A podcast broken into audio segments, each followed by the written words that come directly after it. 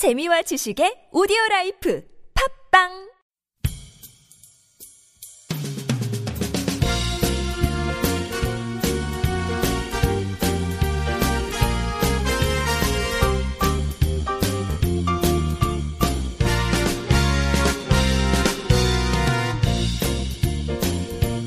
안녕하세요 이동 기자입니다. 안녕하세요. 문경환 기자입니다. 네. 이제 리우 올림픽 특집 다섯 번째 시간 양궁에 대해서 알아보도록 하겠습니다. 네, 양궁은 사실 한국이 최고 아닌가요? 그렇죠. 한국이 세계 정- 최정상을 지키고 있는 종목이죠. 네. 특히 여자 양궁 같은 경우에는 그 경기 결과가 나왔죠. 88 1988년 도입된 단체전 도입된 이후부터 이번 대회까지 무려 8연패를 어, 36년 동안 단 한 번도 정상에 놓치지 않은 그런 정말 대단한 이제 종목이죠. 아 이번 그러니까 리우 올림픽도 벌써 결과 나왔나요? 단체전은 결과가 나왔고요. 아, 단체전 네. 금메달 땄나요? 네, 아. 남자 여자 다 땄습니다. 아, 어, 이 남자 여자 그냥 양궁 좀 다른 나라들이 좀 그러겠다. 양궁 없애자 뭐 이런 얘기 안 나오려나? 그래서 이제 양궁 관련해 가지고 그 룰 개정이 엄청나게 많이 일어났거든요. 그러니까 아, 한국이 거의 독식하다시피 하니까 어떻게든 또 떨어뜨려 보려고 막 이제 했었다 이런 얘기 얘기가 있을 정도로 네. 어, 상당히 룰 변경도 많았고 그럼에도 불구하고 네, 안 되는군요. 룰 변경 때마다 한국 선수들이 다 적응해 가지고 이제 했었고 음. 여자 개인전 같은 경우에도 거의 최정상급인데 2008년 베이징 올림픽 빼고는 다 1위를 금메달 땄습니다. 음, 베이징 올림픽 때는 그때 중국이 욕을 많이 먹었죠. 왜냐하면 한국 선수가 사격을 할때 음. 막아 하고 아 응원을 응원을 막 해서 방해를 했거든요. 음, 비신사적인 네. 일을 했군요. 그렇게 그 결과 중국 선수가 이제 금메달 땄었는데 음. 그한 번을 제외하고는 어. 올림픽 전 계속 이제 석권을 했습니다. 아 우리 왜 양궁을 이렇게 잘하지? 양궁을 특별히 네. 막 키우나?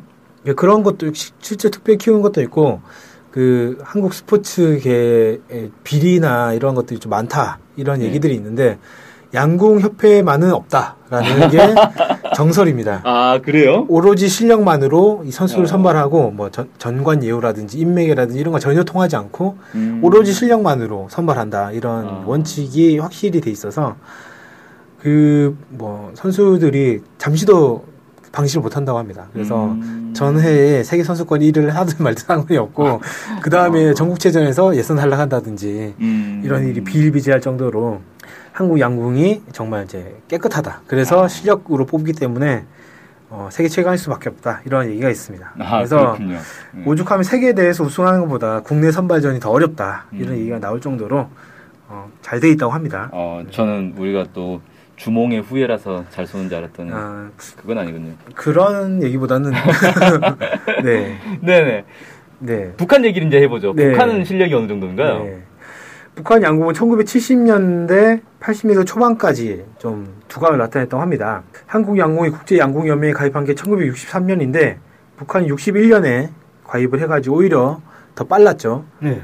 그리고 1975년도에 스위스 세계 선수권 대회에서 한선이라는 선수가 여자 개인제조 동메달을 획득한 다음에 1980년대 오광순이라는 선수가 등장을 해서 국제 대회를 휩쓸었다고 합니다. 음. 그래서 구소련과 동구권에서 열린 국제 대회를 중심으로 출전을 한것 같은데 우승을 많이 했고요. 1982년 뉴델리 아시안 게임 개인전에서 금메달을 땄습니다. 근데 어. 이 대회가 왜 중요하냐면 한국 양궁의 신궁 계보라는 게 있어요. 아, 예, 신궁. 예, 그러니까 여성 그 여자 선수들인데 거의 세계 정상을 달렸던 선수들 계보들이 쭉 있는데 제일 첫 번째로 꼽히는 분이 김진호라는 분입니다. 네. 지금 이제 교수를 하고 계신 분인데요. 이분이 세계 선수권 대회 5관왕을 차지했던 분이거든요. 예. 근데 이 82년 뉴델리 아시안 게임에서 김진호 선수를 누르고 이 오광수 선수가 금메달 딴 거죠. 음. 그러니까 실력이 대단했다 이렇게 뭐 얘기를 할 수 있겠습니다. 네. 근데 이런 실력 갖고 있던 북한이 1990년 베이징 아시안 게임 여자 단체전 동메달 끝으로 내리막길을 쭉 걷게 됩니다. 음, 어. 90년 이후는 아무래도 북한이 전반적으로 좀 네. 스포츠가 많이 어려웠잖아요. 네. 경제가 어려워지면서. 네. 그러다 보니까 이제 좀 내리막길을 걸었고 2000년대 넘어와서 이제 좀 나아지긴 했는데요. 어, 그래도 예전의 그런 실력은 성- 실력은 좀 나오, 나오나? 나오지 않고 있다. 예. 는 거죠. 특히 이제 북한 같은 경우에는 아시안 게임이나 세계 선수권이나 이런 데서 메달은 이제 딴 경험이 있지 않습니까? 네. 아까 말씀드렸듯이 75년도 세계 선수권 대회에서 동메달 딴 경, 경우가 있고 82년 유델리 대회에서 금메달 하나, 은메달 하나. 그다음에 78년도 방콕 대회와 90년도 베이징 대회, 2010년 광저우 대회에서 동메달을 합쳐서 4개를 딴 경력이 있는데 네. 올림, 올림픽에서만은 메달 딴 적이 없어요. 한 번도요? 네. 아, 그래요? 네. 어. 그래서 이제 양궁이 올림픽 정식 종목이 된 게 80년대인데 네. 그 이후에 북한이 실력이 이제 떨어지다 보니까 아, 아무래도 그래서 올림픽하고 어려웠던 거죠. 좀 네. 인연이 없군요. 네. 안타깝네. 가장 가까이 갔던 경우가 2000년 시드니 대회에서 4위를 차지한 최옥실 선수가 있고요. 2008년도 베이징에서 4위를 차지한 권은실 선수가 있습니다. 네. 어, 이 권은실 선수가 2010년 광저우 대회에서 동메달 딴 선수이기도 합니다. 다 4위를 했네. 아, 네. 참. 아마 그 그때 이제 3, 4위 결정전에서 다 한국 선수들에게 아, 네. 그렇군요. 네, 패배를 했습니다. 네, 이 북한 양궁 같은 경우는 기본기가 있지만 선수 선진 기술이나 첨단 장비에 대한 투자가 부족하다 이런 지적이 있는 상태 상태인데요. 최근에는 김정은 위원장이 양궁에 관심을 가지면서 투자가 이루어지고 있다라는 소식이 있습니다. 네. 특히 2013년 3월 달에 김정은 위원장이 평양 체육촌을 바- 방문해가지고 양궁 경기를 관람을 했는데 이 자리에서 양궁 훈련을 강화하고 선수들에게 맞춤형 장비를 개발, 보급하라. 이런 특별한 지시를 내렸다고 합니다. 음. 그래서 그 현재 그 양궁 장비와 관련해서 세계 최고의 품질을 자랑하고 있는 게 한국 활이라고 하거든요. 아, 한국 활이 가장 좋다고요? 네. 오. 원래 90, 1996년까지는 미국이랑 일본 활이 전 세계 양궁 활을 양분하고 있었는데 네. 1996년도에 미국이 한국에 양궁화를 지급을 안 했어요. 공급을 안 했어요. 왜요? 자기들 금메달 따려고. 아, 이런. 그래서 그, 그 해에 양궁에서 남자 팀 같은 경우에는 미국이 단체전이나 개인전 다 석권했거든요. 음. 여기에 이제 그 속된 말로 빡친 한국 양궁계에서 우리가 개발하자 이렇게 나와가지고 음. 그때부터 개발하기 시작해서 삼익이라는 데랑 위넨원이라는 그 음. 업체가 있는데 이, 이 업체에서 양궁화를 개발했습니다. 어. 근데 그 화를 쓰 한국 선수들이 썼을 거 아닙니까? 예. 근데 계속 1등 하잖아요. 아. 그러니까 다른 나라 사- 선수들도 아, 저, 활- 저 화를 쓰면 우리도 잘할 수 있겠구나라고 해서 그 화를 막 해가지고 지금은 거의 이제 절반 이상을 한국 활이 음, 차지하고- 세계 시장을 예. 그냥 야 한국 선수들이 저기가 된 홍보대사가 돼버렸네요. 네. 화살 같은 경우에는 미국 화살이 또 좋다고 해요. 그래서 아, 그것도 또 차이가 있어요. 네. 품질 자랑하고 있는 게 한국 활인과 미국 화살인데 북한 선수들도 이걸 사용하고 있다고 합니다. 음, 야 미국 화살이 수입이 되나 보군요. 네. 이게 제재 품목이 안 들어가나 무기 같은데.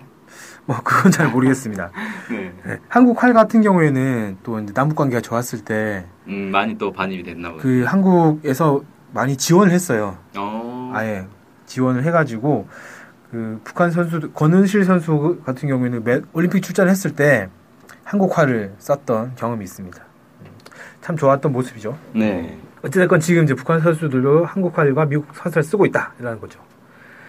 어 그래서 이런 투자를 바탕으로 해서 최근에 그 북한 양궁이 실력이 좀 늘었다 이런 평가가 있었는데 2014년도 4월에 있었던 세계 양궁 연맹 1차 월드컵 여자 단체 경기에서 북한 여자 대표팀이 어, 미국과 우크라이나를 꺾었는데 이때 북한 대표팀 랭킹이 세계 33위. 근데 미국은 세계 11위였고 우크라이나는 세계 5위였습니다. 오. 그러니까 오. 이제- 이게 세계 랭킹이 역시 세계 랭킹 문제가 많아요.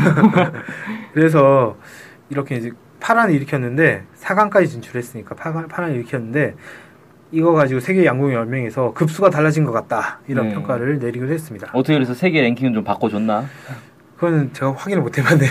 근데 또- 세계 랭킹이 아마 또 예. 출전 많이 하냐 따 그쵸. 차이가 시합 한 번. 잘했다고 해서 확 올라오고 그러진 않더라고요. 네. 근데 아쉽게도 이번에 대회 이번 대회 출전한 선수는 강은주 선수 한 명입니다. 아, 한 명밖에 출전 안 했어요? 네. 어, 이 과정은 왜 제가 정확하게 모르겠는데 음. 그 출전하기 위한 그 평가전이나 이런 게 있었겠죠. 네. 네, 거기서 출- 통과한 선수가 강은주 선수 한 명인 것 같아요. 강원주 선수는 그러면 뭐 실력이 어느 정도인가요? 네, 강은주 선수는 2014년 인천 아시안 게임에 출전했던 선수인데요. 어, 개인전 때 16강에서 탈락한 경험이 있고요. 아, 현재 세계 랭킹은 72위를 달리고 있습니다. 그렇게 높진 않네요. 네, 에, 뭐 아까 말씀드렸듯이 국- 북한 특성상 국제 대회에 자주 참가하지 않는 점을 감안해도 순위가 그렇게 높은 편은 아니라서 메달권에 들기는 쉽지 않지 않겠느냐 저는 음. 개인적으로 좀 이렇게 생각을 하고 있고요. 그런데 양궁 같은 경우에는 이게 토너먼트 제도 제도거든요. 그래서 64강 뭐부터 시작을 해서 네. 두 선수가 경기를 하는데 음. 매 게임마다 변수가 작용을 할 수가 있고 심리적 누구를 만나느냐도 또 네. 중요할 것 같네요. 심리적 압박감이 상당해서 이게 불리한 점으로 작용할 수도 있겠지만 또는 이제 반대가 될 수도 예, 있고. 반대가 될 수도 있습니다. 정신력 강한 선수들은 뭐 신경 안 쓰고. 이번에 남자 같은 경우에 이변이 일어났었는데 남자 양궁 세계 랭킹이 김우진이라고 한국 선수거든요. 예. 근데 32강에서 졌어요. 어. 인도네시아 선수인가 한테 졌어요. 예. 그러니까 이게 뭐 바람이라든지 이런 변수 때문에 음. 세계 랭킹 1위도 떨어질 수 있다. 네, 떨어질 수 있는 이런 상황인 혹시 거죠. 또 응원단에서 이렇게 어, 그런 건 아닌 것 같습니다. 소리를 질러가지고 네. 그래서 뭐 북한의 양궁 첫 메달의 꿈을 잡기에는 아직은 이르다. 이렇게 이제 예상을 할 수가 있고요. 실제로 아까 말씀드렸던 것 비슷하게 최혁실이라는 선수는 8강에서 세계 랭킹 12 선수를 이기고 4강에 진출했던 경험도 있으니까 언제 2000년 시드니 아 올림픽에서 2000년에 그러니까 북한 선배 선수 선배가 그런 경험이 있으니 뭐이 음. 선수도 할수 있지 않겠나 이렇게 생각이 들고요. 이 순위 결정전을 이미 치렀습니다. 네. 그래서 강은주 선수가 15위를 차지를 했어요. 실제로. 어, 오, 그러면 상당히 잘 나온 거 아닙니까? 네. 15이면? 음. 그러니까 72급 선수도 아니다. 이거 네. 이게 이제 증명이 된 거죠. 네. 그러면 일단 그 64명이 토너먼트를 한다 그랬잖아요. 네네. 그 안에는 들어간 거네요. 네. 그래서 이 선수 강은주 선수가 경기를 하게 되는데 그 제가 대진표를 봤더니 16강까지는 잘하면 진출할 수 있지 않겠는가 뭐 이런 생각이 드는데요. 어, 이후에는 어떻게 될지 알수 네. 없다. 특히 이제 한국 선수 세계 최- 최강인 한국 선수들과 만나면 또 탈락할 가능성이 높으니까 이게 예산 일단은 뭐 32강, 16강 이렇게 진출한 게 관건이 아니- 아니겠는가 생각이 듭니다. 네. 그래요. 한국이 압도적인 어, 우위를 보이고 있는 이 양궁의 북한도 같은 민족이니까 아, 북한도 자질은 충분히 있지 않겠는가 뭐 이런 생각이 드는데 네네. 한 명밖에 출전 안 했다고 그래서 좀 아쉽긴 하지만 음, 이 선수가 메달을 딸 수 있기를 음, 기원하면서 오늘 방송 마치겠습니다. 감사합니다. 감사합니다.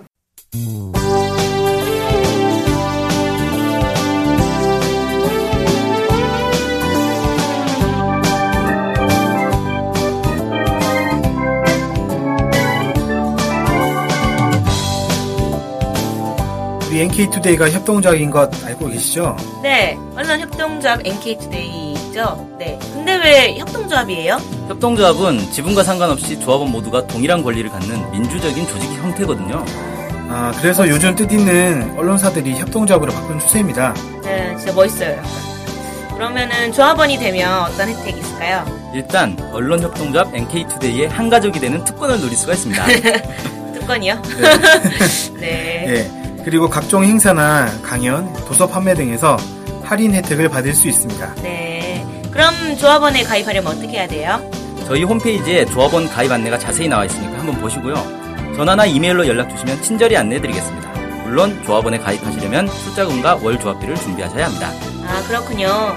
어쨌든 북한 소식을 정확히 보도해서 통일을 앞당기는 언론협동조합 NK투데이의 조합원이 꼭 되어주세요. 그리고 조합원 가입이 부담되시면 유료 구독자로 가입하셔도 좋습니다. 혜택은 똑같습니다. 자세한 내용은 nktoday.kr로 들어오셔서 확인하십시오.